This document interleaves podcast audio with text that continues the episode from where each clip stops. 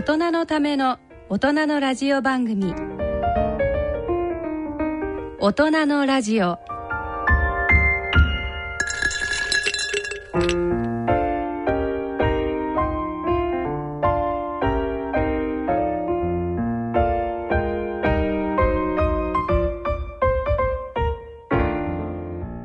ご機嫌いかがでいらっしゃいますか？ラジオ日経のアナウンサー大宮時子です。大人のための大人のラジオ、第5週目の土曜日のこの時間は特集を組んでお送りしてまいります。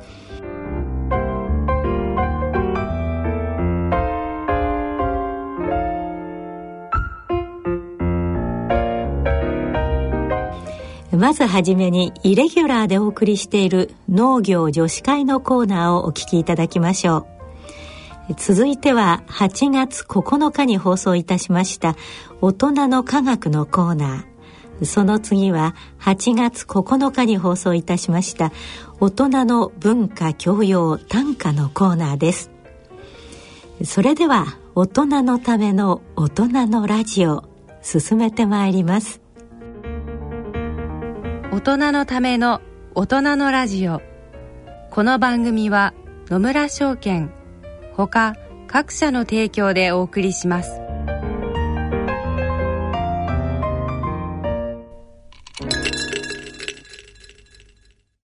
野村。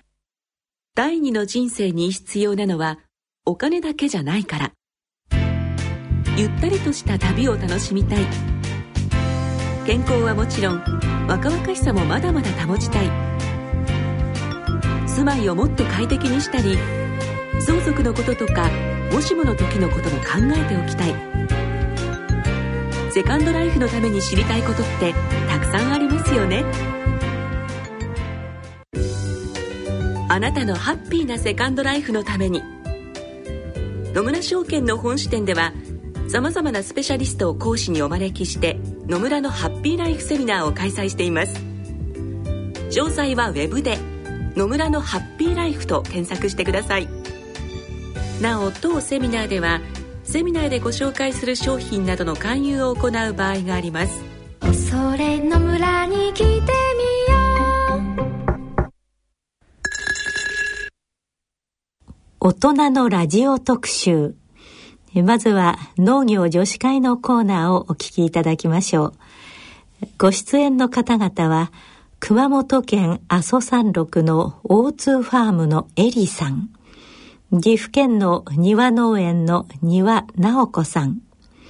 全国農業女子紹介コーナーでは福井県のみのりファームの三田村美恵さん、熊本県阿蘇山山麓で農業を営む藤原美里さんをご紹介してまいりましょう。進行は沼尾博子さんです。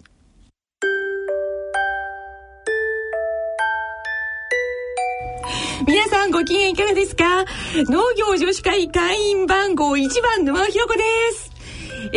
そして会員番号、2番はどっちだっけ？A さんです。はい、会員番号2番の大津ファームエリです。よろしくお願いします。はい、そして会員番号3番の岩農園の庭奈穂子です。はい、今日もこの3人でなんだかざっくりとした感じでスタートしますけれども、にぎにぎしく、今日もよろしくお願いいたします。お願いします。はい、聞こえてきましたおしゃべりは農業女子会のメンバー3人、O2 ファームのエリさん、庭農園の庭なほこさん、そしてアナウンサーでサンデーファーマーの沼尾ひろこさんです。いいですね。農業女子会、まもなく開演です。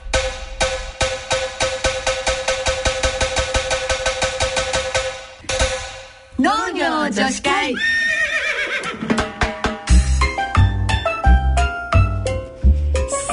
それではですね、エリさんからも活動、その頑張ってた最近の活動ですとか、そんなことをちょっともうちょっと具体的に、はい、今日は教えてもらおうかなというふうに思ってますけれども。はい、はい、百姓っていう名前の通り、本当にいくつもいくつも100まではいかないですけど、100の仕事とは言わず、でもいろんなことに手を出しているのであれこれあるんですけれども、はい、今年の、春先から今までの中で一番、うちの暮らしに変化があったなっていうのは、イスラエルから、ロシア人なんですけどイスラエル出身の男の子が24歳かな5歳かなの人が来ていて、で今ちょうどすごくイスラエル情勢悪いんですけれども、なんかね、すっごい消費社会なんだって、彼曰くイスラエルって消費社会アメリカよりもひどいんじゃないかって言ってる、とにかく何でも買って使い捨ててっていう社会なんだって。で、うちでそういう話題になった時に、確かに明日何があるか分かんないようなね、ところで育ってて、それでみかんの木植えるよりは買うよなっていうのが夫の意見なんだけど、でもその中で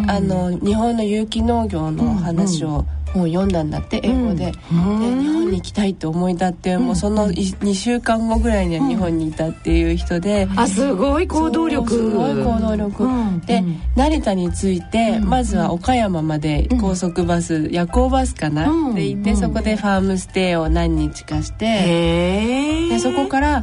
阿蘇に来たから、日本は成田と岡山と阿蘇しか知らないすごいピンポイントな、しかもいい感じの、そうでも本当に何でも一生懸命頑張るし楽しんでくれてる人なんだけれども、観光ビザ、普通のビザで来てたから2ヶ月半過ごして、今1回帰国してて、で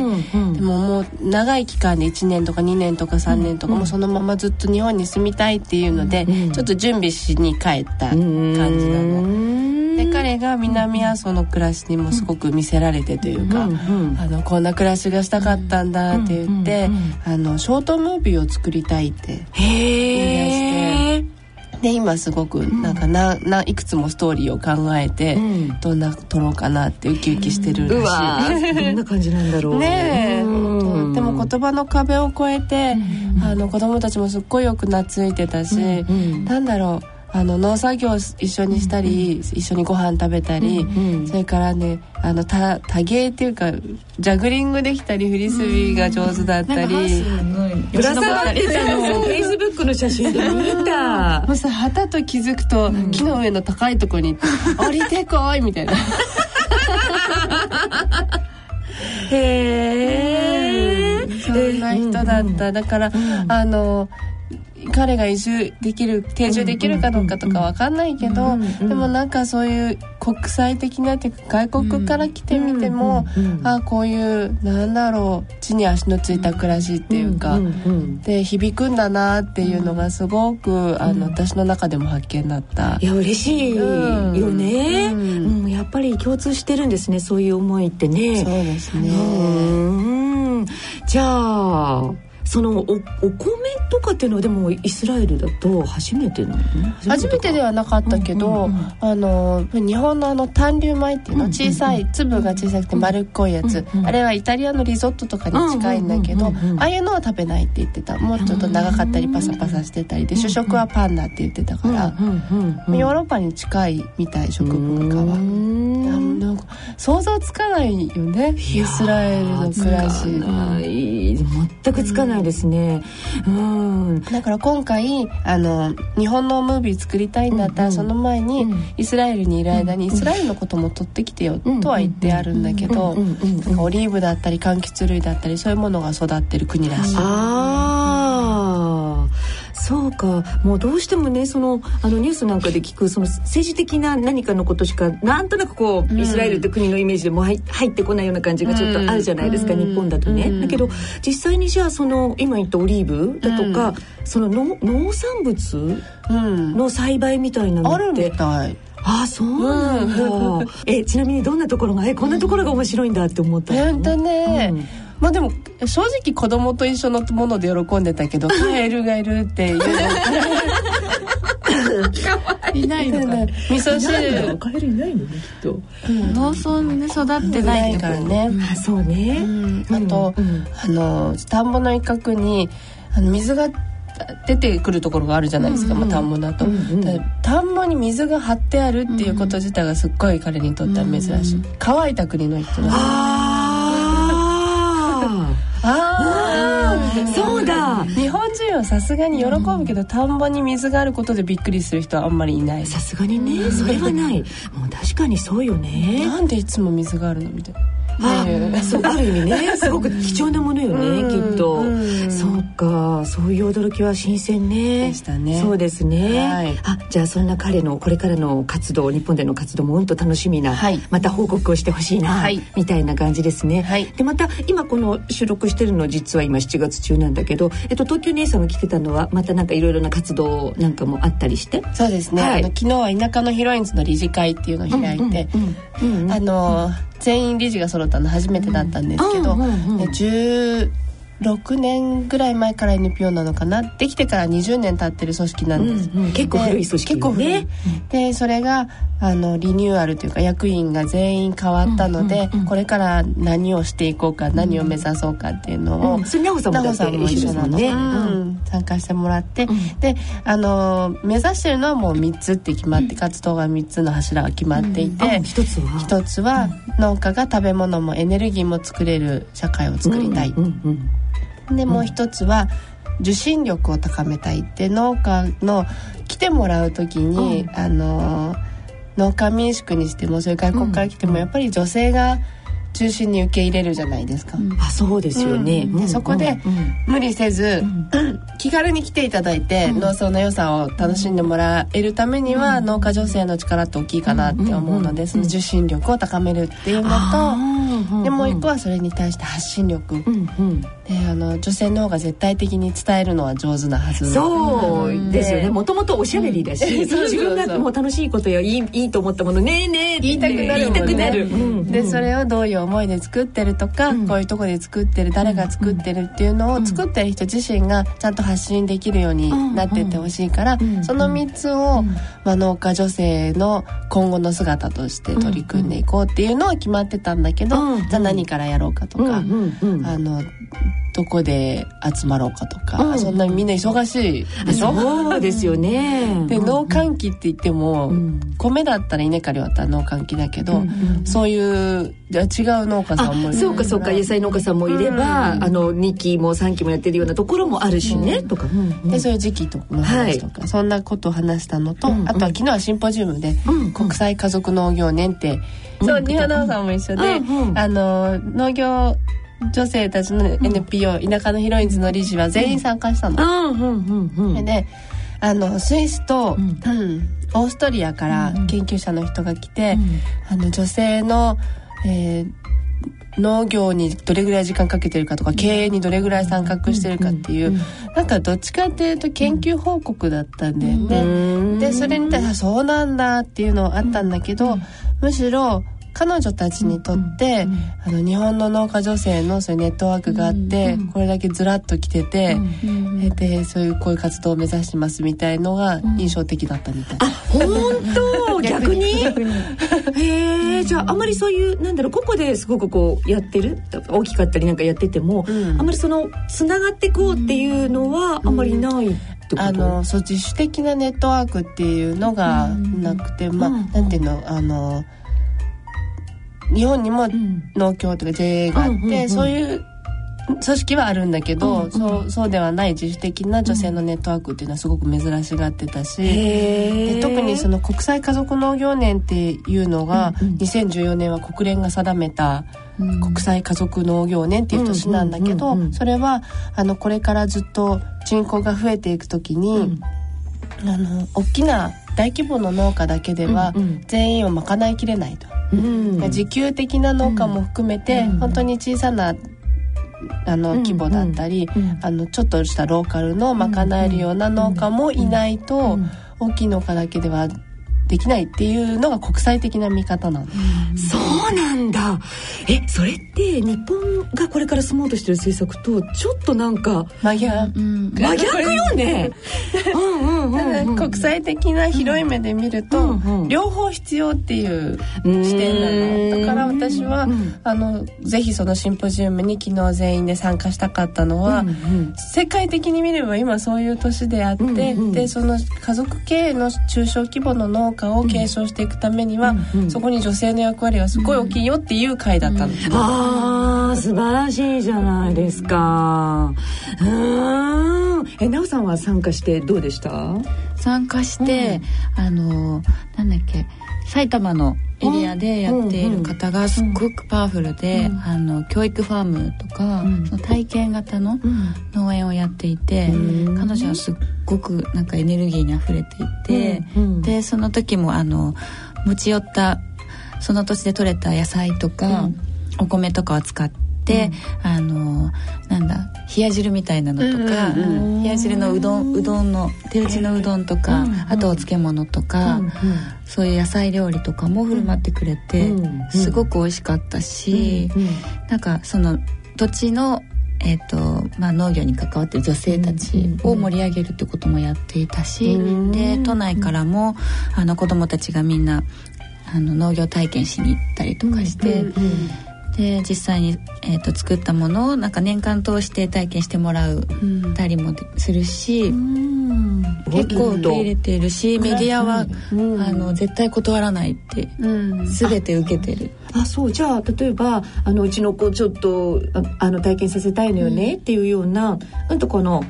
ちっちゃな人数とかから、うんうん、じゃあちょっとクラスでうちの小学校行きますみたいなのとか、バスでそのまま連れて行ったりとか、うん、空いてれば受けてくれる。あ、そうなんだ。でも息子さんも2人就農してるって言ってましたね。長男と次男が。でそのお嫁さんも手伝ってくれたりって言ってましたね。あともう一人旦那さんの、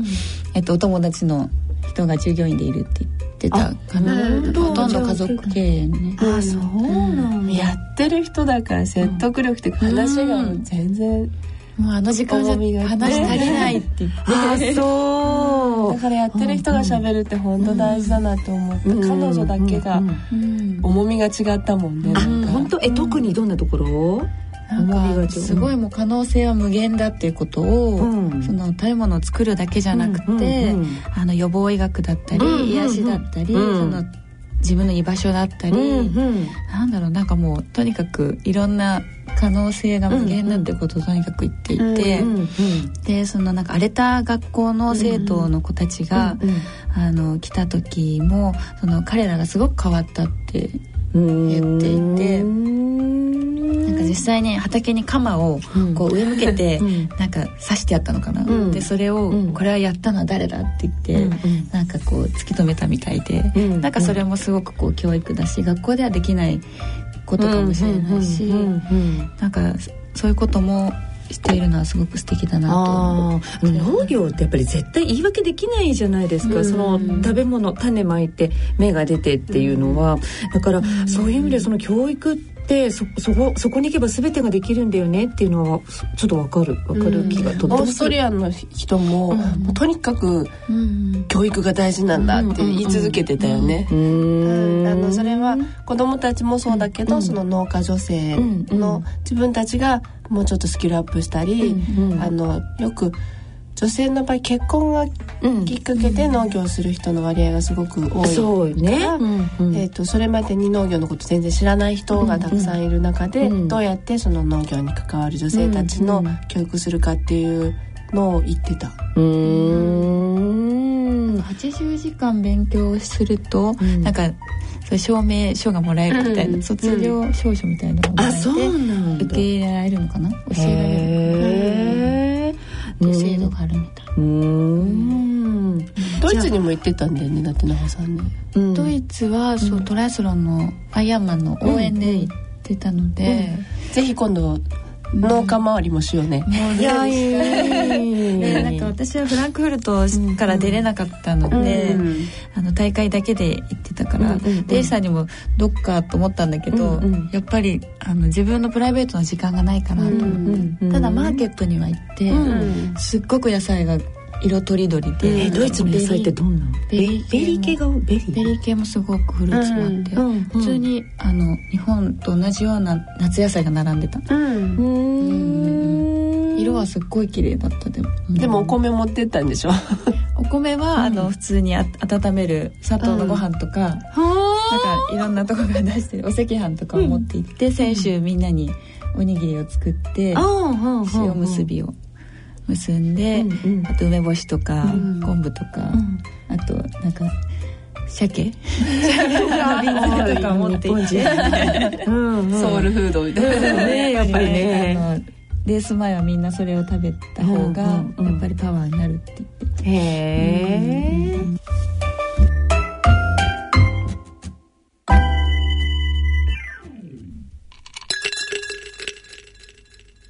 野村、鈴木さんちも田中さんちも佐藤さんちも深堀さんちも貯蓄から非課税投資へ、野村でNISA始めた人から非課税に、野村、伊藤さんちも高橋さんちも渡辺さんちも中村さんちも貯蓄から非課税投資へ、野村でNISA始めた人から非課税に。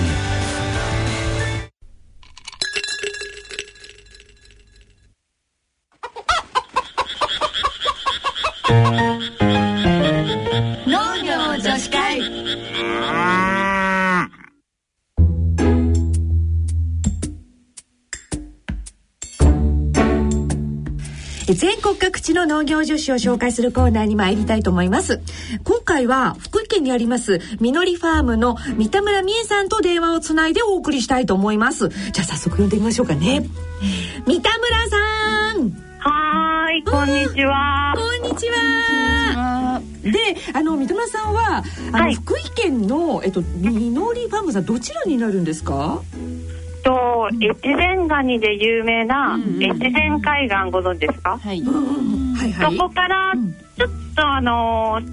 と町の方に入ったところにあります、うん、谷合みたいなところでやっております。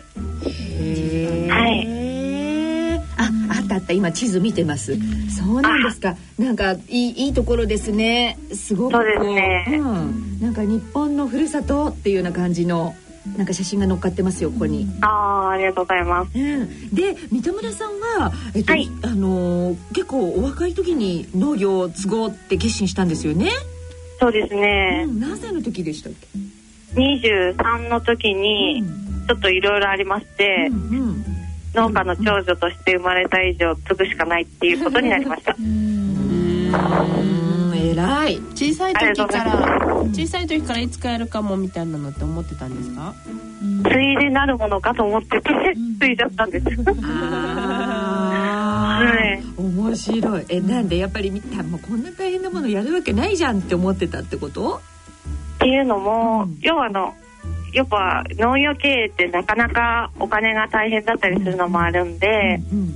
ちょっとそういうので高校生の多感な時に、うん、いろいろ考えちゃいまして、うんうん、農業は継ぐもんじゃないなってずっと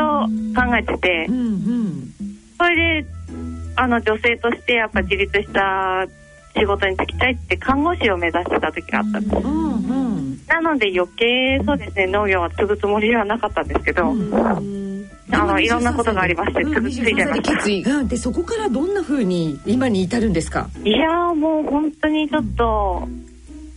ん、23からの7年間がものすごくいろんなことがありまして、うんうん、すいません、そもそも何を作られているかをご紹介いただいていいですか？福井県発祥のコシヒカリを作っております、うんうんうん、はい。お米でそれを有機栽培と、うん、自然農法で作っております、うんうんうん、あとそばと小麦に挑戦してます、去年から。売り方が面白いなと思ってるのが、1キロ700円のお米、800円のお米、1000円のお米ってありますよね、うん、はいはい、でっていうなんか1個に絞ってなくて選べるのが面白いなと、うん、ありがとうございます。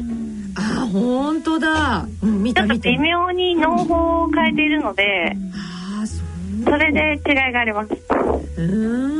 農法、具体的には場所によって全然水の条件とか、うん、土の条件が違うんですね、うんうん、研修で土壌分析をしたように田んぼ一枚一枚も全然違うので、うん、その田んぼに合った適材で、うん、作っています米を。なので若干のお米の味も変わってきますんで、うんうん、値段の差もそれによって変えて、うん、要はチャーハンとかこういうのに合う米にはこちらをおすすめして、うん、おにぎりのおすすめの米はこちらの米がいいですっていう感じで販売させていただいてます。その有機だとか自然農法っていうのをその23歳始めようと思った時から、うん、そういう風にやっていこうっていう風に思ったんですか？いやー、やっぱ自分が継ぎましたけど継いだはいいけどうまくいかないっていうんじゃダメだなと思って、うん、付加価値があってこれからの将来性のある農業ってなんだろうってずっと考えてたんですね、うん、でそうした時にふと自分の看護学校の時の経験で小児アレルギーがものすごくひどいっていうのを小児外来の、研修で見まして、はい、これをなんかできないかなっていう思いがずっとあったので、うん、これもきっかけになって、うん、そういう農薬も除草剤も使わないアレルギーの子どもたちも安心して食べれる米を作りたいと思いました、うんうん。そうですか。これでも最初から自分でやるの大変だったでしょう？もう大変でしたねもう3年間泣きながら草というか、うん、稲買ってましたうんうまくいかなくて、うんうんうん、でも最初一人だったんですけど、うん、もうちょっと助けてくださる人がいて、うん、で3年間頑張ってたら周りもちょっと認めてくれて、うん、周りが変わってくれて、うんうん、それでどうにか続けていられます。今わかるってエリさんがずっとお米で言ってますうちもお米作ってるんです、うん、米農家なんです、はい、でもこれ今資料見ててすごい大発見だったんですけど、うん、コシヒカリって福井が発祥で HSAM の国に輝くことを願ってコシヒカリって知らなかったそうだったんだ。やっぱり特に女性が入ったりとか、うんうん、本当にやるの的な周りが見ていますよね。最初 1,2 年ぐらいはうん、うん、でうちの場合はですね3年目に息子が生まれたんです、うん、子供が生まれたんですよ、うんうん、でそうすると周りがあ本気だな本気ばいいみたいな、うん、なんかそれで認められた感じでしたね。ああ、そうか。じゃあ、三田村さんの場合はその、はい、教えてくれる人が現れ、だって最初一人で始めたんでしょ、うん、すごい。そうですね、うん、すごい。自分で飛び込みで習いに行ったり自分で研修とか、うん、お願いしますって感じでおじさんばっかりの中にいたりとかして、うん、そういうのを続けているうちに、あ、この子本気なんだっていう感じで見てくれるようになります。周りがだんだん本当に認めてくれたってことなのね。うん、そうですか。現在今のぶし、農業の農にのぶし、はい、のぶしでいいんですね。のぶしプロジェクトっていうのを、はい、もうその発起人になってるって。そうです。何それ何はい、これ2012年に皆さん知ってるかな、ドリームプランプレゼンテーションという、うん、東京の福島正信先生という方が開いてます、うん、夢のビジネスプランを発表する、うん、プランコンテストがありまして、うん、それに出場させていただくチャンスをいただいたんです、うんうん、でその時にずっと長年農業をしながら思っていた思いを、うん、何かの形にしようと思ってのぶしプロジェクトが出来上がりました。で、今やっぱその2012年だったんで、やっぱり2011年の東日本大震災のこともあって、うん、これから日本農業を支えていくってなった時には、うん、力を合わせ合って、助け合って、高め合っていくっていう日本農業の本来の姿を目指したいと思ったんですね。それが昔の侍にあるんじゃないかと思いまして、野侍ではちょっとあれなので武士のように強くあって農業をしていきたいっていう思いから野武士プロジェクトというのが立ち上がりました。なので、なでしこのぶしもものすごく募集してます。なでしこのぶし募集っていうのは、具体的にどんなプロジェクトなのか、もし差し支えなければ、っていうと、一応ほら農業って今若い人いないじゃないですか、で若い人たちが縦のつながりはやっぱ現場であったとしても、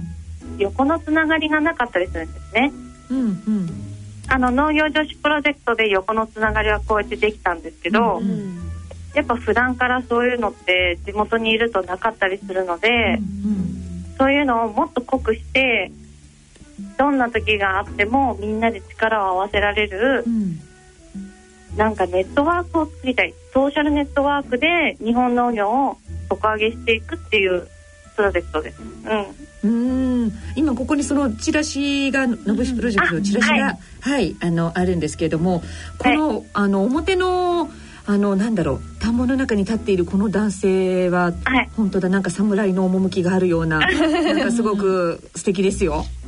この人が私の助けてくれたお市長さんです。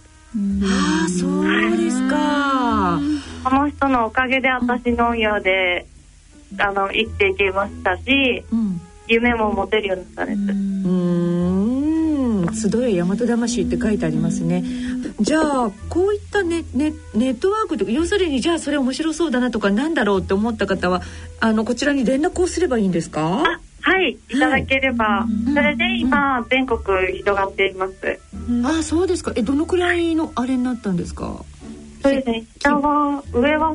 北海道の子から、下は鹿児島で同じように耕作放棄地開墾している子がいます。あ、そうですか。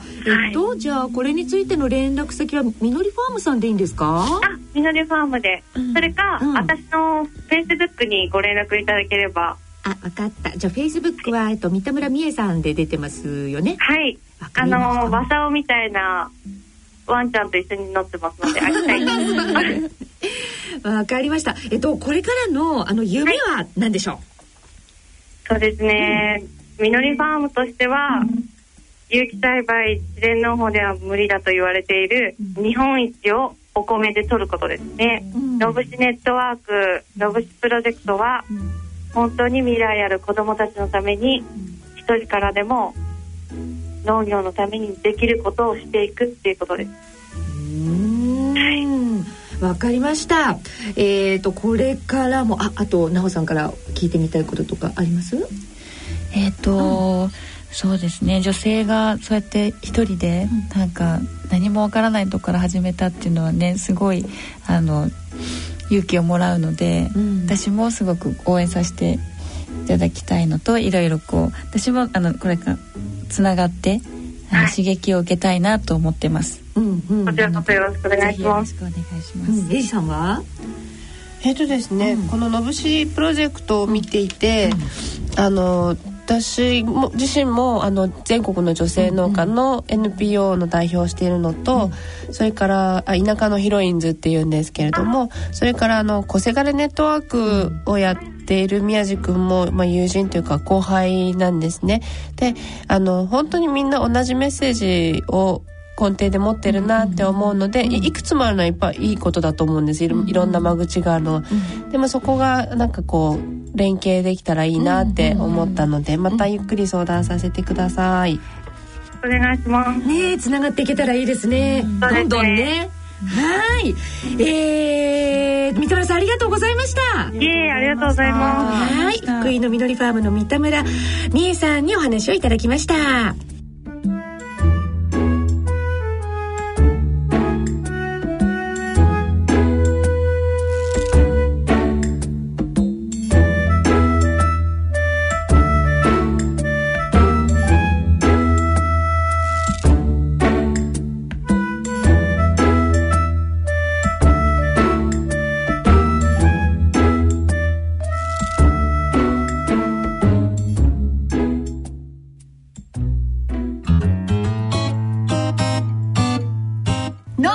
女子会。さて今日はですねスタジオに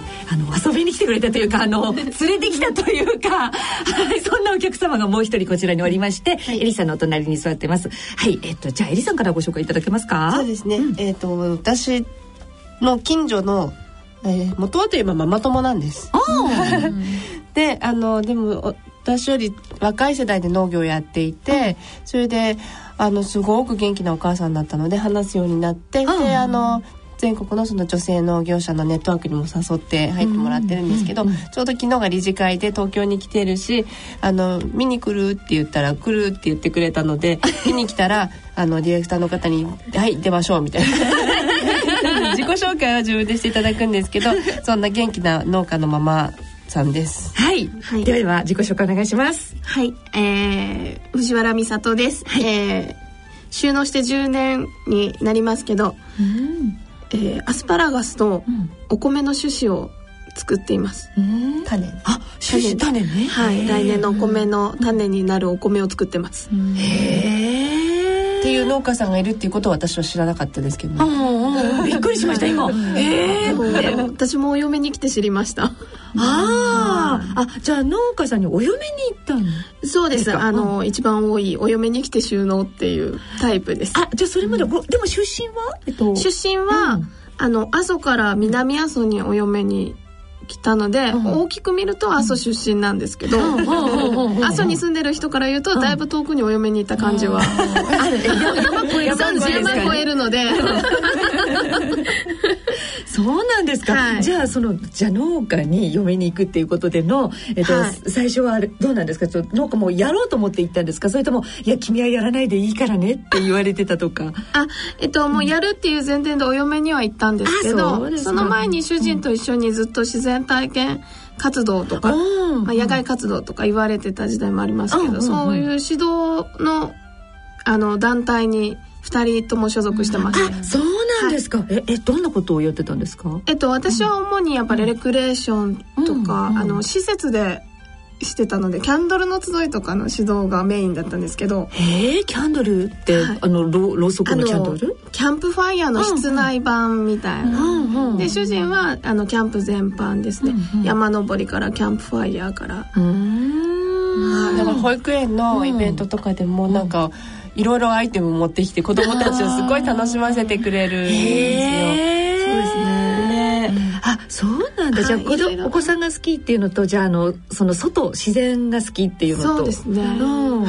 そんなのが根っこにあるんですかね。そうですね。なんか自然が好きっていうのは、自然の中に住んでたのでよくわからないんです。やっぱりこうやって東京とかに来ると憧れるですし、いろんなものを見て刺激も受けるんですけど、だから自然が好きっていう当たり前すぎて、南阿蘇とか阿蘇に住んでいると、だからよく住んでる人は地元の人ほど大切なものが分かってないって言われるんですけども、きっとでも一番手放せないものなのかなとは思ってます。なんか美里さんが言った通り、結婚して農業を始めるっていう人の女性農家の割が一番多いんだけど、実は私たちの中誰もそれがいない本当だ確かにそうなの。私は結婚したからだけど、でも農家にお嫁に行ったというよりは、結婚してあちこちいろんなとこ住んでて農業するかって決めてる感じだから、農家にお嫁に行ったっていう人のは今まで電話でつないだ人も含めて多分初めての。そうだそうですそうです、どんな感じってどんな感じでもエリさんとかいろんなこういう素敵な農業女性に会うようになって思ったのは、うちの旦那とかうちの農家のやり方って在来種みたいな、昔からあるやり方で、むしろ王道だ、今王道なんです。だからもううちはアスパラとかもお米とかも全て JA さんと共同でやっていくタイプの、共同というか農協なので自分たち種子でやってるっていう意識の中でやっていってる農家なので、もちろん同居ですし、お姑さんもいらっしゃいますし、家族経営ですし、地域のつながりも大きいので、前エリさんと話してと思ったのは、全てが自分の生活の一部なので、仕事と家事とこういう活動と全てが切り離されない子供と、一日のスケジュール組む時も全てが1から10、ね、起きてから寝るまでが仕事と生活との時間なので、なんか仕事なのか生活の一部なのか、よくわからないもん50年来てますよね。そこがいいところで、そこが なんだろうって馴染めない人はちょっと難しいのよね。そうですね。だからそれすごくいいことっていうか、楽っていうか、楽でも楽みたいな。なんかでも昔からの言葉にやっぱり、影響を受けるというか、遠くの親戚よりも近くの他人っていうぐらい、近くの人はいいも悪いもよく見てくださってるし、何かあればもう仕事そっちのけで、その人を助けに行ったり、助けられたりするところも強いですので、私は向いてるのかなと思うんですけど、子育てにすごくやっぱりいいなって、そうですね、みんなでこう見る感じですよね。あと私にとっての美里さんの存在っていうか、多分こう奈穂さんもひろこさんも私も都会で仕事をしてたことがあって、でその感覚を持ち合わせて田舎でも暮らしてたり仕事してたりするじゃないですか。でも出てない側のご意見番っていうか、それちょっと突飛すぎるんじゃないとか、こういうふうに捉えられちゃうかもしれないよっていう、すごい貴重な意見をもらってるんですね。その存在すごく大切よ。要はそれをね、思っていても言わない、本人に言わないとか何かっていうことになると、なんとなくどんどん阻害されちゃったりとか、やっぱり外から入ってくるとね、だけどそれをでもそれだとちょっと違う言い方がいいんじゃないとか、なんだろう、なんでもいいけど、そういうことをやっぱり言ってくれる人ってすっごい大事というか、大切な存在ですね。やっぱママ友から始まったっていうのは大きいのかもしれないですね。やっぱり都会から農業とかに憧れたり、収納してみたいっていう人が例えばいた時に、そこにもともと地の人とか、地ではないんだけど大きく言えば遊びみたいなそういう人とのつながり、仲良くなる人がいると、都会の感覚ってもう売る時にはものすごく大事だと思う。都会の人が何を求めているかっていうのが分かるのはメリットでもあるんだけど、それが地元にも受け入れられるか、浮いた存在になっちゃうかっていうのを大きく左右するのが、その地元に友達ができるかできないかかなっていうのは思って。すっごくあるよね。彼女も2人でご主人さんとお二人でやってるじゃないですか、でそうすると、彼女も北から南にお嫁に来てるんだけど、その感覚ちょっとは遠くから来てるっていう中で、こうした方がいいよ、例えば、女性代がいっぱい集まってる、なんていう会議みたいなところで、言いたいことがあっても最初から言っちゃいけないとか上に座っていいよって言われても絶対座っちゃいけないとかいいんですよ、そんなに昔ほど厳しくはないですけども、やっぱ先輩を立てるのと、やっぱりこう、今の時代も意味だなと思っても、言うこと聞いてやってると話も聞いてもらえるし、だから言う分しなきゃいけないっていうのは前提に、まだ田舎にはどこでもですけど、言う分しなきゃいけない、すごく大事。なんかやっぱそれコミュニケーションなんですよね、それってね。いや、とやっぱりこう話しかけてみると、意外にそうでもないっていう方々多いのでですね、こっちが構えすぎてる時も若い人の方がですね、あるかなと思います。じゃあエリさん最初に来た時どんな感じだったんですか？エリさんとほぼ同時に南阿蘇に来たので、そうなんだ。でもやっぱりこう、それまではエリさんも私も同じ似たようなことやってるよみたいなことは言われてたんですよ。けど全然そういうことを話したことがなくて、やっぱ世界農業遺産あたりでエリハリケーンが駆け巡って、すごいなこの人と思ってて、ちょっと遠巻きにしてたんです、正直。田舎者としてはこんな、なんかもうすごいお嬢様に近づいたらやられると思って近づいてみれば、中心にいてみればすごい穏やかな方ですし、もう思いは一本なのでエリさんがグローバルで、私はローカルで、落としどころが見つけていけるような2人になれたらいいなと思いながら、今一緒に。いやー、素晴らしいですよね。本当にもうこういう仲間が本当にね、一番もう心強いというか、いやー、今日嬉しい、連れてきてくれてありがとうございました藤原美里さん、どうもありがとうございました。ありがとうございました。農女子会。さあ今日もにぎにぎしくと言いますか、本当にもう大笑いで、農業女子会ですけれども、そろそろエンディングのお時間となってまいりました。さてこれからどんな活動をされますか、エリさんは。はい、私はですね、夏休みはもうほとんど人で埋まってる感じなんです、なので子どもたちもまた来て合宿もあるし、それから秋には収穫後なんですけど、エネルギーの、再生可能なエネルギーの勉強をしにというか、仕事を兼ねてデンマークにも行ってきますので、また次回そういうお話ができたらいいなと思います。楽しみにしてます。はい。なおさんは？私は、引き続き夏野菜の収穫をしてベジボックスを発送していくのと、あと名古屋ウィメンズの、マラソンのコラムが終えて、その後グリーンリボンランニングフェスティバルって言って、臓器移植提供者の方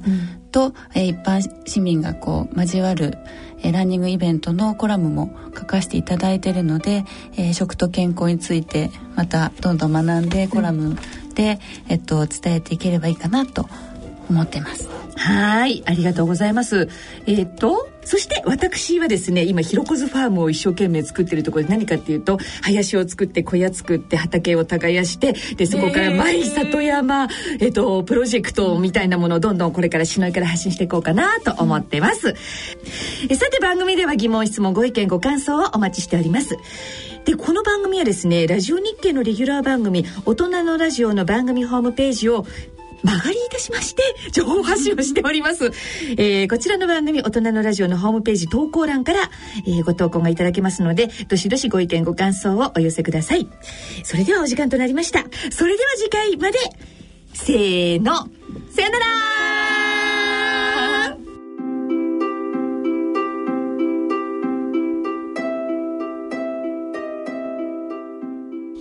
農業女子会のコーナー、ただいまのご出演は熊本県阿蘇山麓の O2 ファームのエリさん、岐阜県の庭農園庭なほこさん、全国農業女子紹介のコーナーでは福井県のみのりファームの三田村美恵さん、熊本県阿蘇山山麓で農業を営む藤原美里さんをご紹介いたしました。進行は沼尾ひろ子さんでした。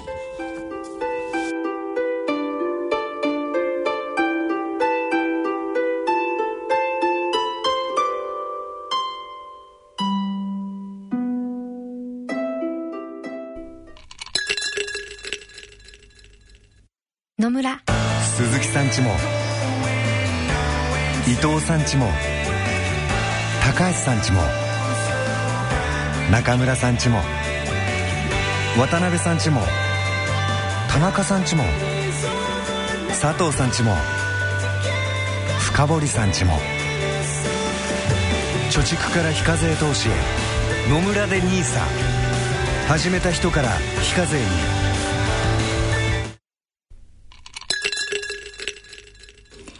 さて続いては毎月、第1週の土曜日にお送りしております大人の科学のコーナーをお聞きいただきましょう。今回は8月2日放送分のダイジェストをお送りいたします。ご出演は日経サイエンス発行人の吉川和樹さん、東京大学政策ビジョン研究センターの山野博子さん、そして慶應義塾大学大学院生の鈴田春奈さんです。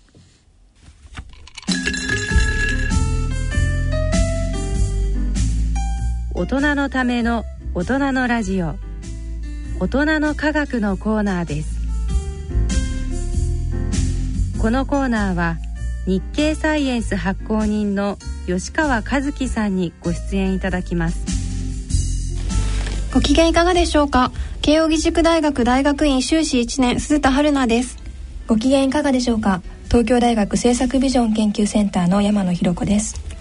この番組では日経サイエンス発行人の吉川和樹さんにご出演いただき、科学の話題について解説いただきます。吉川さん、よろしくお願いします。はい、よろしくお願いします。それでは、ここで7月25日発売の日経サイエンス9月号の特集記事について解説いただけますか。はい、現在発売中の9月号なんですけども、特集がですね、記憶の謎に迫る、記憶、表紙にはこれ短く、縮めて記憶というタイトルになってますけども、記憶をテーマにした記事を、3本載せてます、最初の記事がですね、超記憶の人々という記事で、超記憶というのは超というのはそのスーパーの超なんですけども、普通では考えられないような記憶の、能力を持つ人がいて、という話は比較的よく聞かれると思うんですけれども、今回の記事で紹介しているのはですね、比較的最近、発見された、新しいタイプの、超人的な記憶能力を持つ人についての話なんですね。最近出ても、90年代かな。それでどういうタイプかというとですね、例えば、20年前とかですね、ずっと昔の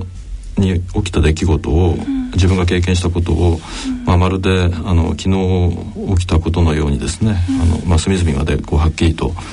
思い出せると。それ毎日毎日日付を指定すれば、例えば何年の何月何日にどんなことが起きてましたかって聞かれると、それをこう自分はこういうことで、こういう経験しましたとか、そういうことを再現できる人なんですね。でまずこう正式な言葉としては、この非常に優れた自伝的記憶を持つ人と、自伝的記憶っていう、自分の経験、に関する記憶っていうんですね。でHSAM というそういう名前がついてるんですけども、日記をつける必要がない人というか、最初に見つかった人の場合ですね、これ、当時これ34歳のアメリカ人女性だった14年前ですね、34歳のアメリカ人女性なんですけれども、自分がその11歳の時から現在まで毎日経験したことを全て、思い出すことができるという人だったんですね。それでそういう人が14年前に見つかって、でそれをこう発見した研究者がですね、そのことをメディアで発表したところですね、この人以外にいや自分もそういう能力を持ってるんだという人が次々と名乗りを上げてきて、その何百人という人が現れてですね、でその研究者の人がそれ人々を調べてみると、確かにその中の数十人ぐらいはですね、同じように実際にそういう超記憶と呼べるような能力を持っていたと。私なんかだと記憶がいいっていうともう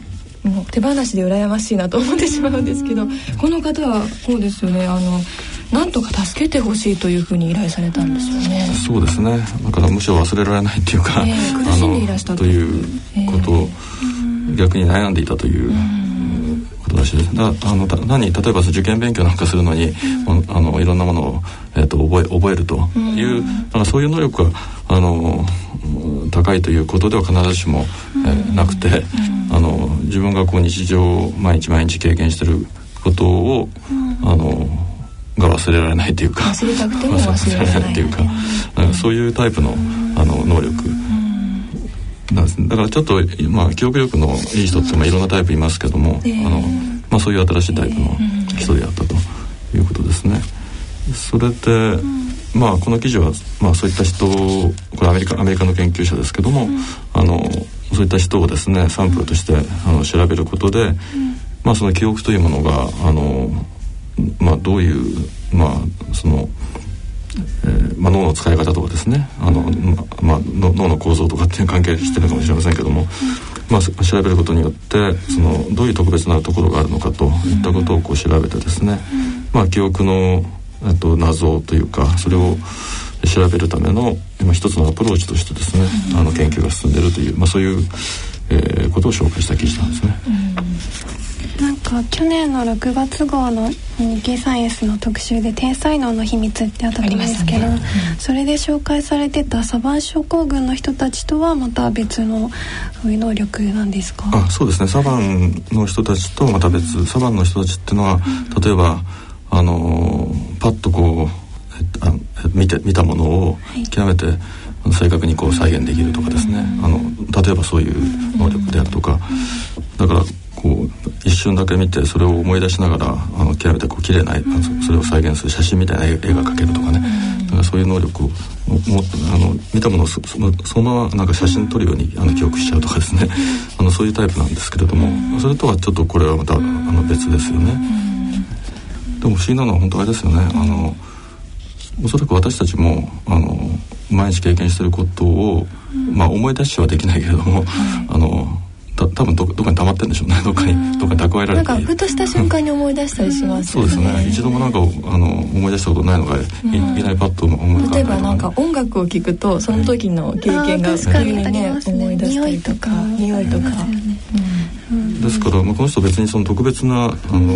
特別に大きな脳を持ってるとかね、なんかそういう話ではないので、多分記憶その溜め込むことは多分みんな要するに記憶としては持ってるんだと思うんですね。それを引き出す能力、この人の場合は非常に優れてるというか、明らかにこうした種類の記憶に優れた人たちというのは差別化されているわけですね。そうですね。そういう能力を持ってる人をこう抽出する検査法というのは、ここに紹介してますけれども、実際それがどこの脳のどういうところを使っているのかとかですね、あたりを、これからさらに調べていくということだと思いますね。2番目の記事は記憶を調整する神経ニューロンという、そういう名前なんですが、タイトルなんですが、はい、ニューロンというのは神経細胞のことですね。それで、かつてはその大人の脳では、その新しい神経細胞っていうのは、もう生まれないんだと、赤ちゃんの時にこう出来上がったもの以上には増えないんだというのが定説だったんですけども、その後でですね、もう10年以上前、1990年代ぐらいになるといろんな動物あるいは人間の大人でもですね、神経細胞が実は大人になった後も再生しているということが分かってきたと。これは当時は非常にセンセーショナルな話題だったんですね。それで年をとっても脳は若返ってるかもしれないという話だったんですけども、この記事はですね、その成人の脳でも毎日こうできてるニューロンができてるわけですが、それとその記憶との関係というのは一体どうなってるんでしょうかというところについての、記事なんですね。それで、人間の脳の中で、そのニューロンが新しくできてるとこどこかっていうと、調べたところ分かってきたのは、一つは嗅覚、匂いですねに関係した脳の領域で、もう一つは海馬っていうところで、これは記憶とか、一部情動みたいなことにも関係してるんですけども、そういう領域であると。それで記憶との関係でいうとですね、人間というのは記憶、いろんなものどんどん情報が入ってますけども、そういった情報がこうごちゃ混ぜにならないように脳というのいろんなこう出来事をですね、なんか、ここではそのパターン化するという言い方してますけれども、そういう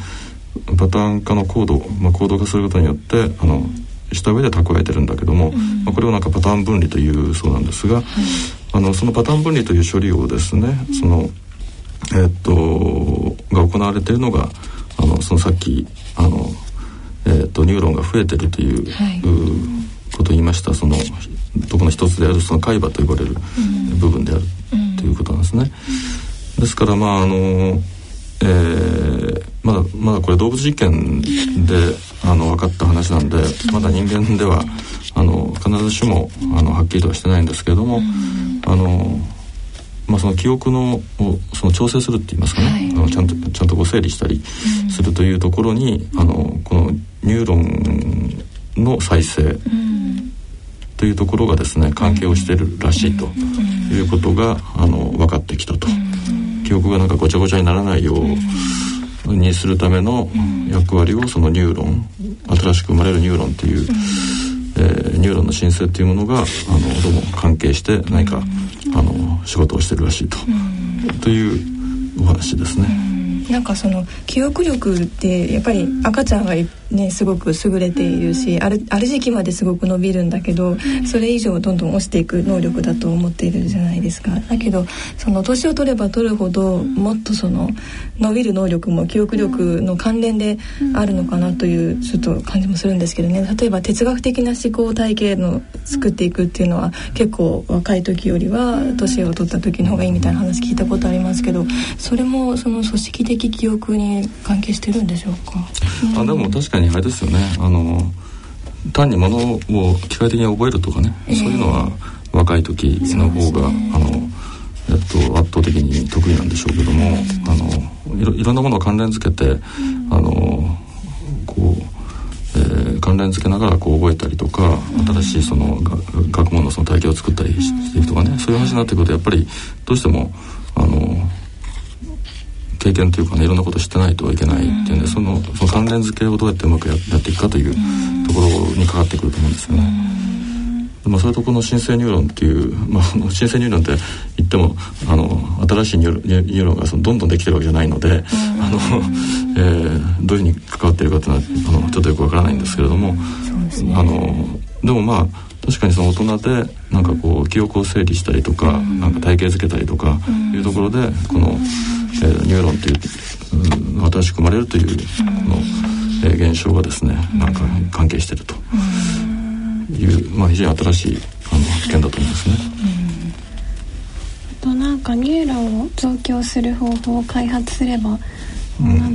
気分を調整そうですね、することができると書いてありました。だからちょっとまだ全然どうやってやればいいのか分からないでしょうけども、可能性ありますよね。そういうだからこういう仕組みが分かってくると、そのニューロンをニューロン再生といったものを、何らかの方法で、その増強するということで、新しいことができる可能性ありますよね。ここに書いてあるようなそのいろんな病気みたいな話もそうですけども、アルツハイマーとかどうなるか分かんないけども、非常になんか夢のある話だと思いますね。とそれが2番目の記事で、3番目はですね、タイトルがその脳指紋は語るという記事で、脳指紋というのは脳に残された指紋という面白いネーミングですね。ことですね。これ専門用語なんでしょうか。専門用語としても使われてるそうです。で、指紋って言っても実際にはその、特徴のある特徴を持った独特の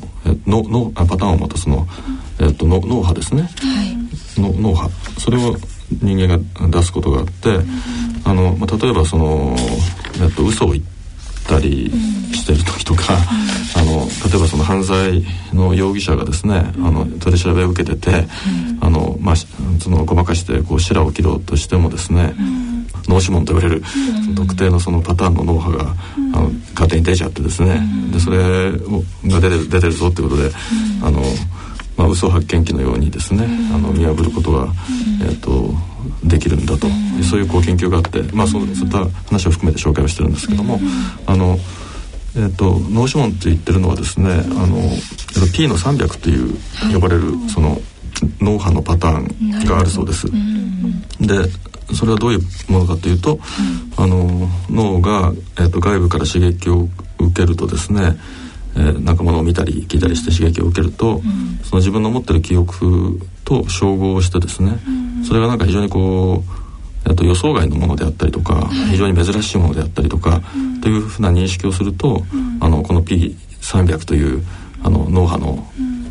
がパッと出てくるということだそうです。それはその個人差なくみんなそういうノウハウが出てくる。その個人差がね、あるかどうかっていうのが問題だと思うんですけどね。指紋するとね、やっぱり個人差と結びつけてしまうなんですけど。だから指紋というか、その個人差、指紋はなんか一人一人違うとかいう意味でよくね、指紋、そういう意味で指紋なんですけども、これはそのノウハウのパターンですね。ただこれはむしろ共通パターンですよね。あるところまで強くて、それが急にガーッと下がるようなですね、なんか時間を追ってみると、というふうな非常にこう独特のパターンがあって、で多分こ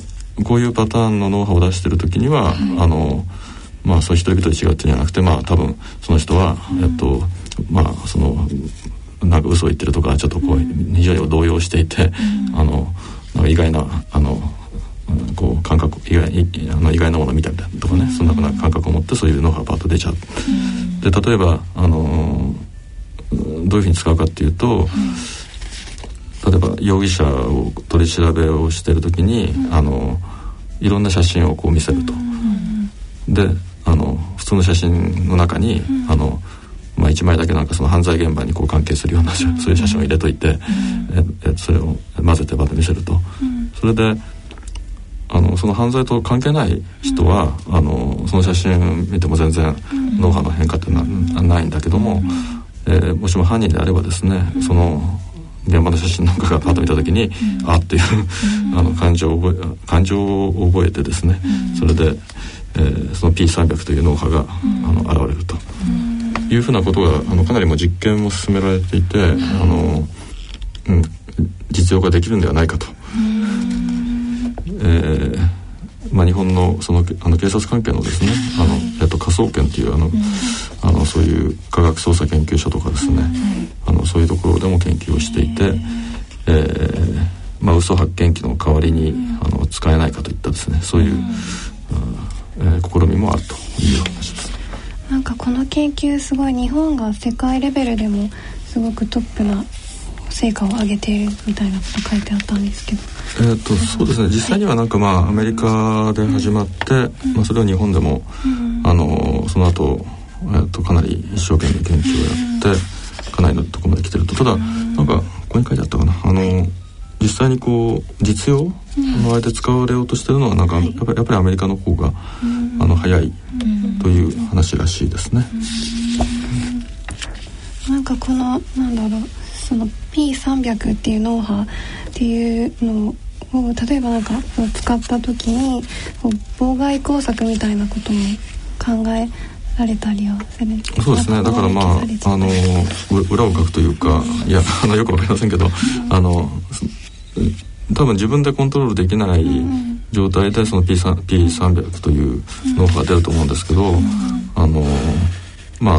あ、そういう仕組みを知ってる人がね、そういうごまかすためになんか別なことを考えて、ノウハウで見てもなんかノイズみたいなやつが出てきちゃって、これはもう P300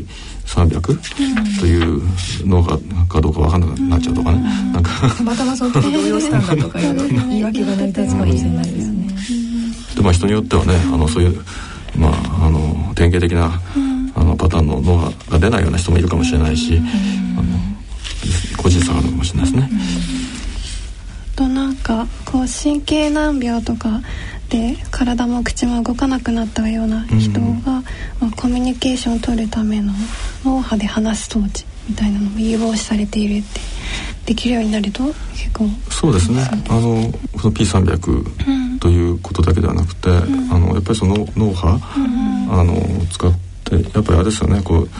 体動かない人が、まあ、キーボードに相当するようなも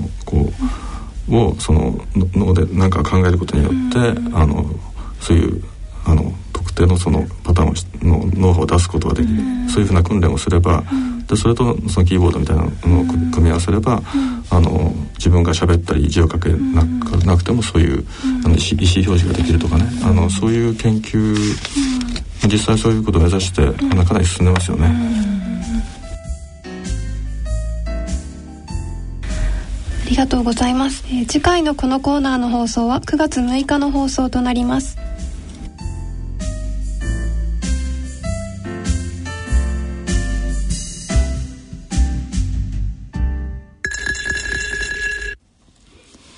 大人の科学のコーナー。ただいまのご出演は日経サイエンス発行人の吉川和樹さん、東京大学政策ビジョン研究センターの山野博子さん、そして慶応義塾大学大学院生の鈴田春奈さんでした。続いては毎月第2土曜日にお送りしている大人の文化教養短歌のコーナーです。今回は8月9日の放送分のダイジェストをお送りいたします。ご出演は歌人の田中明義さん、角川短歌編集長の石川一郎さんです。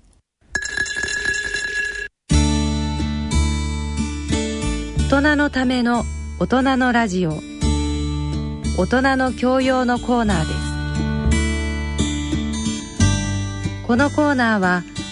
歌人の田中昭義さん、角川短歌編集長の石川一郎さんに進行いただきます。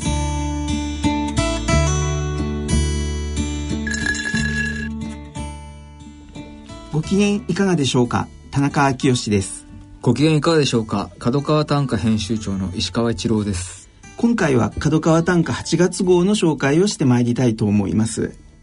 はい、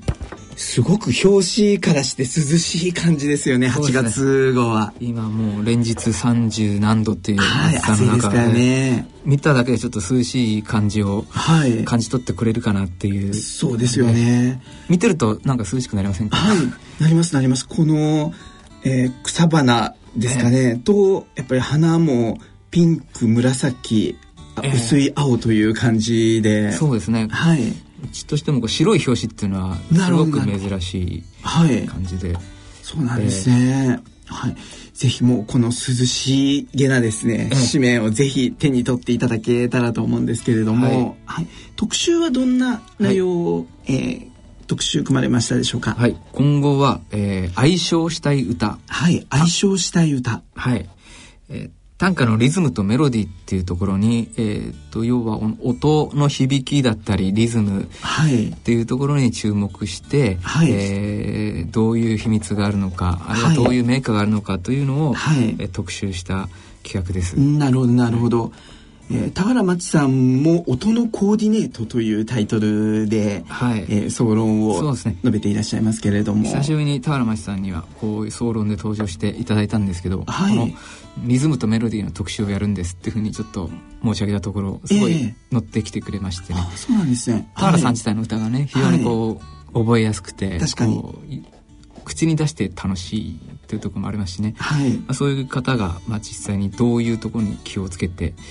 作ってるのか、はい、読むポイントみたいなものを解説してくれたんですけどね、はい、具体的にはもう、町さんはどんな風におっしゃってるんですかね。ほんの触りだけでも教えていただけたら、はい、そうですね。栗木京子さんっていう歌人の方の有名な歌でですね、はい、ですよね。観覧車回れよ回れ思い出は君にはひとひ我には人よ、はい、観覧車回れよ回れ思い出は君にはひとひ我には人よっていう有名な歌があって、これをちょっと題材にですね、はい、一つはリフレインってことを言っていて、はい、例えば、上の句の観覧車回れよ回れで、これがこう回れよ回れって言って31音しかないところに、わざわざこう回れって1回言えば意味として通じるところを2回言ってたりで、これはこの繰り返すことで単なるこの散文との違いで、やっぱり意味を伝えるんじゃなくて、やっぱ言葉の面白さとか言葉を味わうってことがやっぱり詩歌の楽しみなので、無駄と思われるがちなんだけども、ここはすごく効果的に伝わって、作られているということを一つ指摘していただいてますね、はいはい、確かにもうすごくこの観覧車、なんとか回れ思い出はなんとかって言われるよりもですね、観覧車回れよ回れって言われる方が実際にもう観覧車自体も回っているものですので、そうですね、すごくこうリズムもありますし、もうできるだけもっともっと回っていてほしいっていう、こう若い作者の願いのようなものも、そうですね、これは20歳ぐらいの時に作られたんでしたっけね。そうなんですね。それで、はい、まあ恋人と思われる人と一緒に観覧車に乗ってて、あなたにはこう今日という日は一日かもしれないけど私にはこう一生、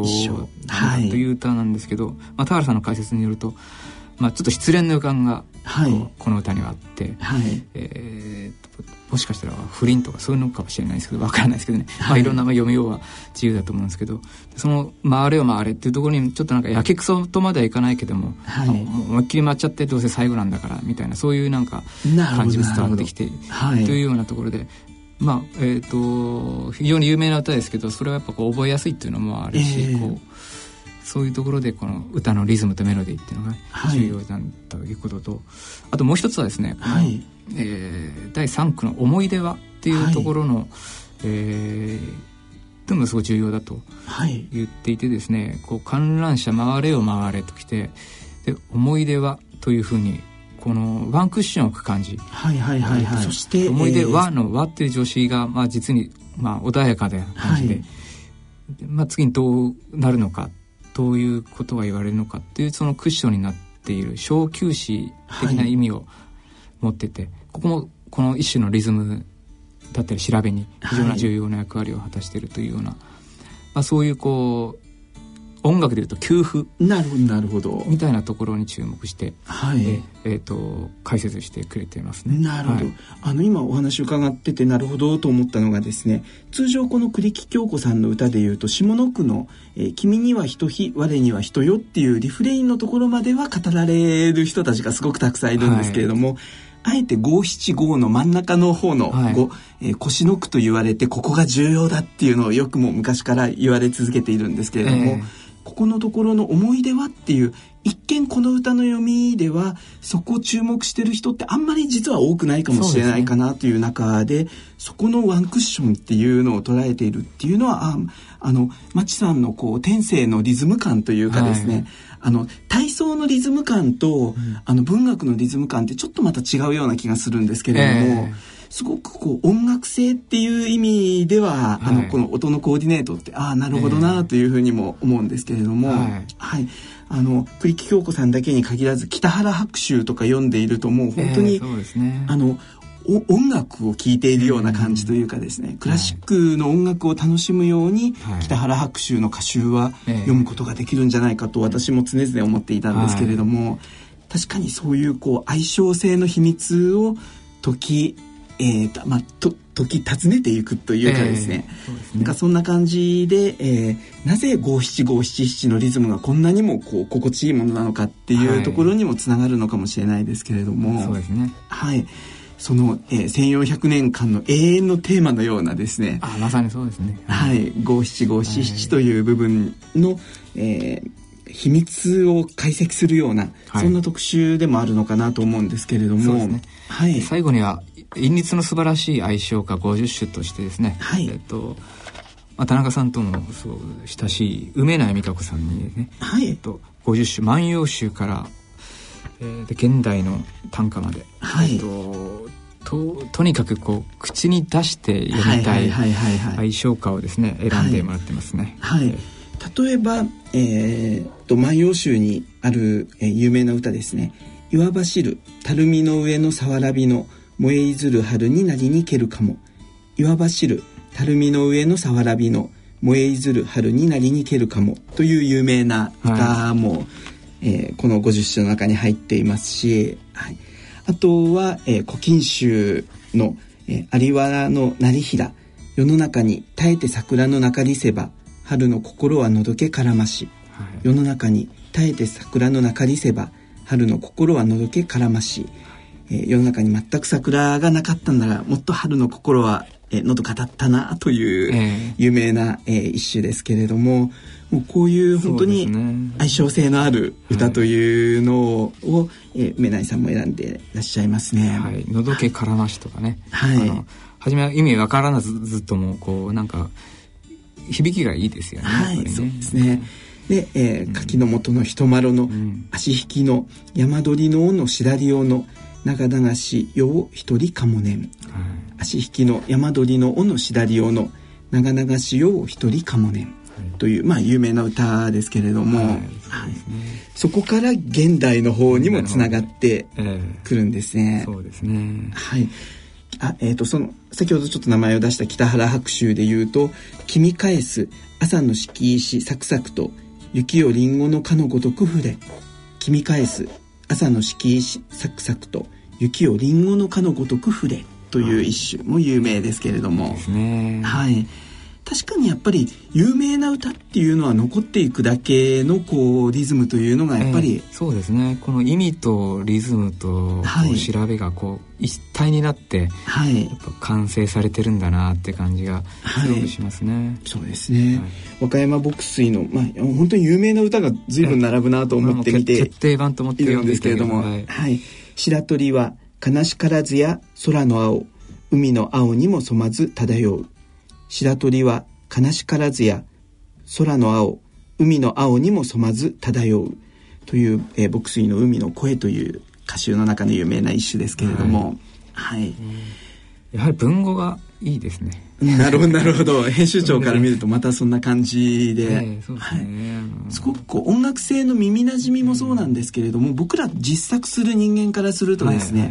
はい、舌触りみたいな、こうロールケーキとかを食べた時の滑らかさみたいなものってあるんだと思うんですけれども、あとは、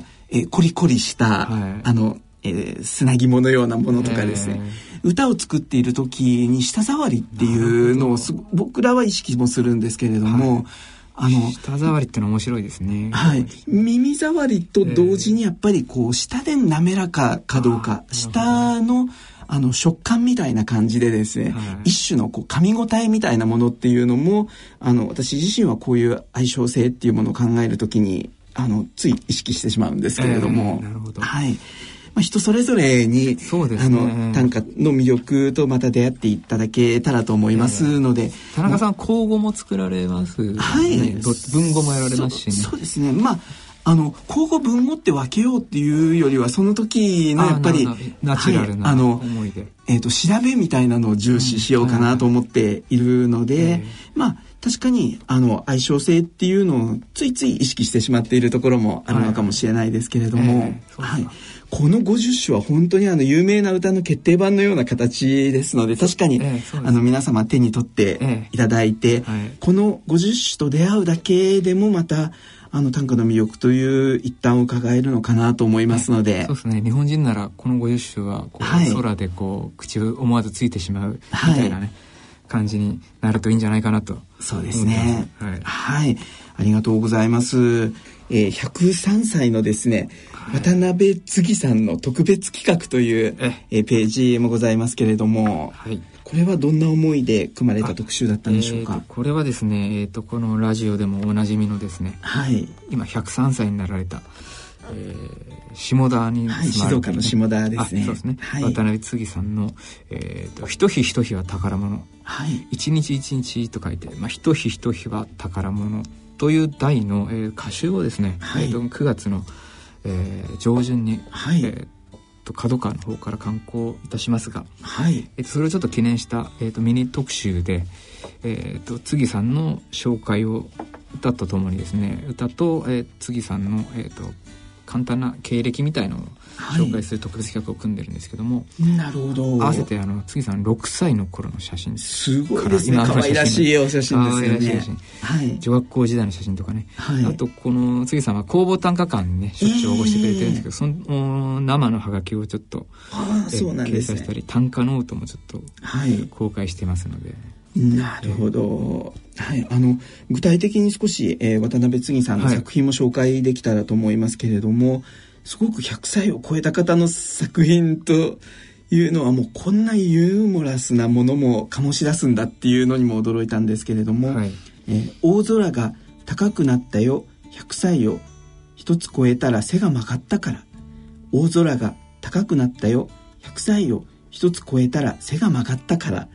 という一首があったりですね、せめて人間の顔でいたいよ102歳そっと鏡にお頼み申す、せめて人間の顔でいたいよ102歳そっと鏡にお頼み申す、なかなか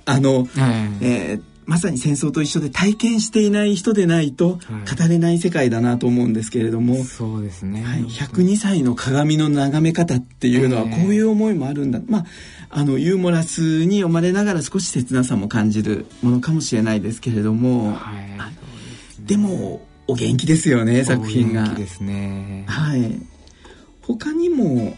作品いろいろありますよね。ありますね、はい、もう一度電車に乗ってみたいな101歳は夢でつぶやく。もう一度電車に乗ってみたいな、101歳は夢でつぶやく、はい、という歌とか。なるほど、個人的にはですね、こう、リリースに載っていた歌何種か面白いなと思ってたんですけれども、はい、物忘れ激しくなりぬ101歳は虹が消えたと思えば楽しい。物忘れ激しくなりぬ101歳は虹が消えたと思えば楽しいという歌とかですね、お迎えがなかなか来なくてといえばこちらでお迎えしますと主治医、お迎えがなかなか来なくてといえばこちらでお迎えしますと主治医、すごくこうユニークな作品もありながら、100歳を超えてこんなユーモラスな感性も大事にできるっていうのはすごいことだなと私は思うんですけれども、はい、以前こちらのラジオでね取材させていただいた時も、はい、悲しいことは読まないというふうに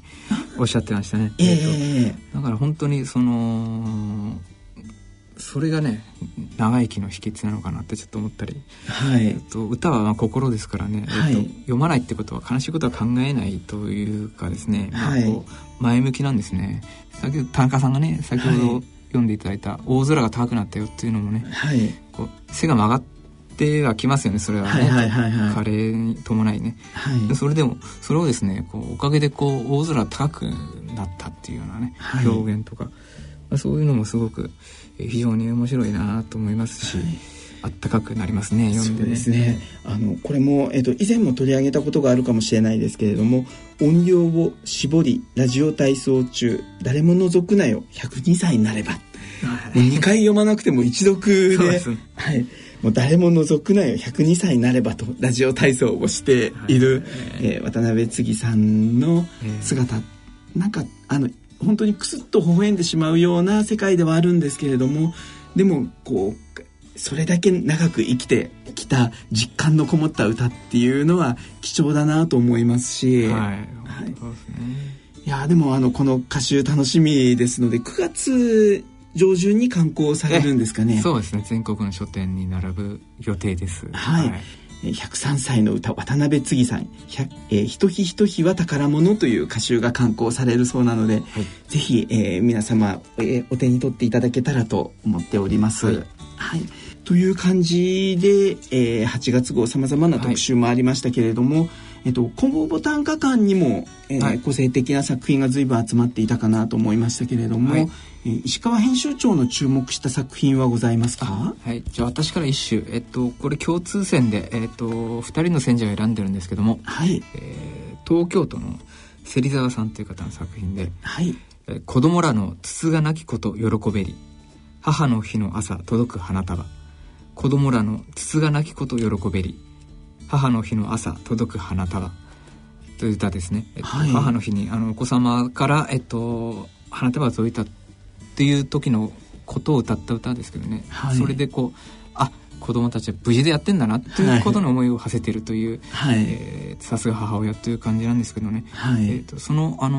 思いをその子供らの無事というところにこう思いを馳せているという、はい、ところがまあ新しいなんか発見というか達成しね、そうですね、なんか良い歌だなと思いました、はい、無事っていう言葉はやっぱり母親が子供に使うから似合う言葉でもあるんだなと。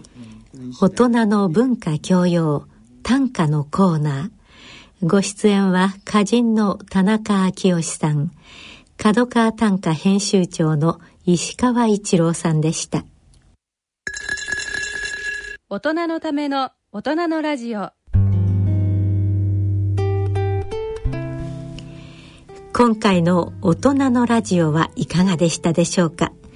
番組では疑問・質問・ご意見・ご感想をお待ちいたしております。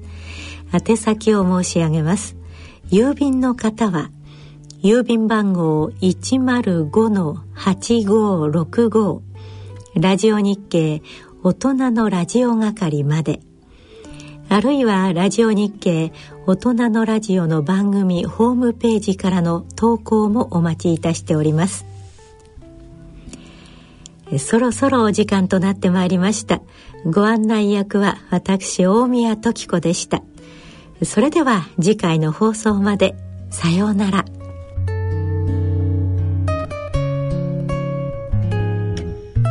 大人のための大人のラジオ。この番組は野村証券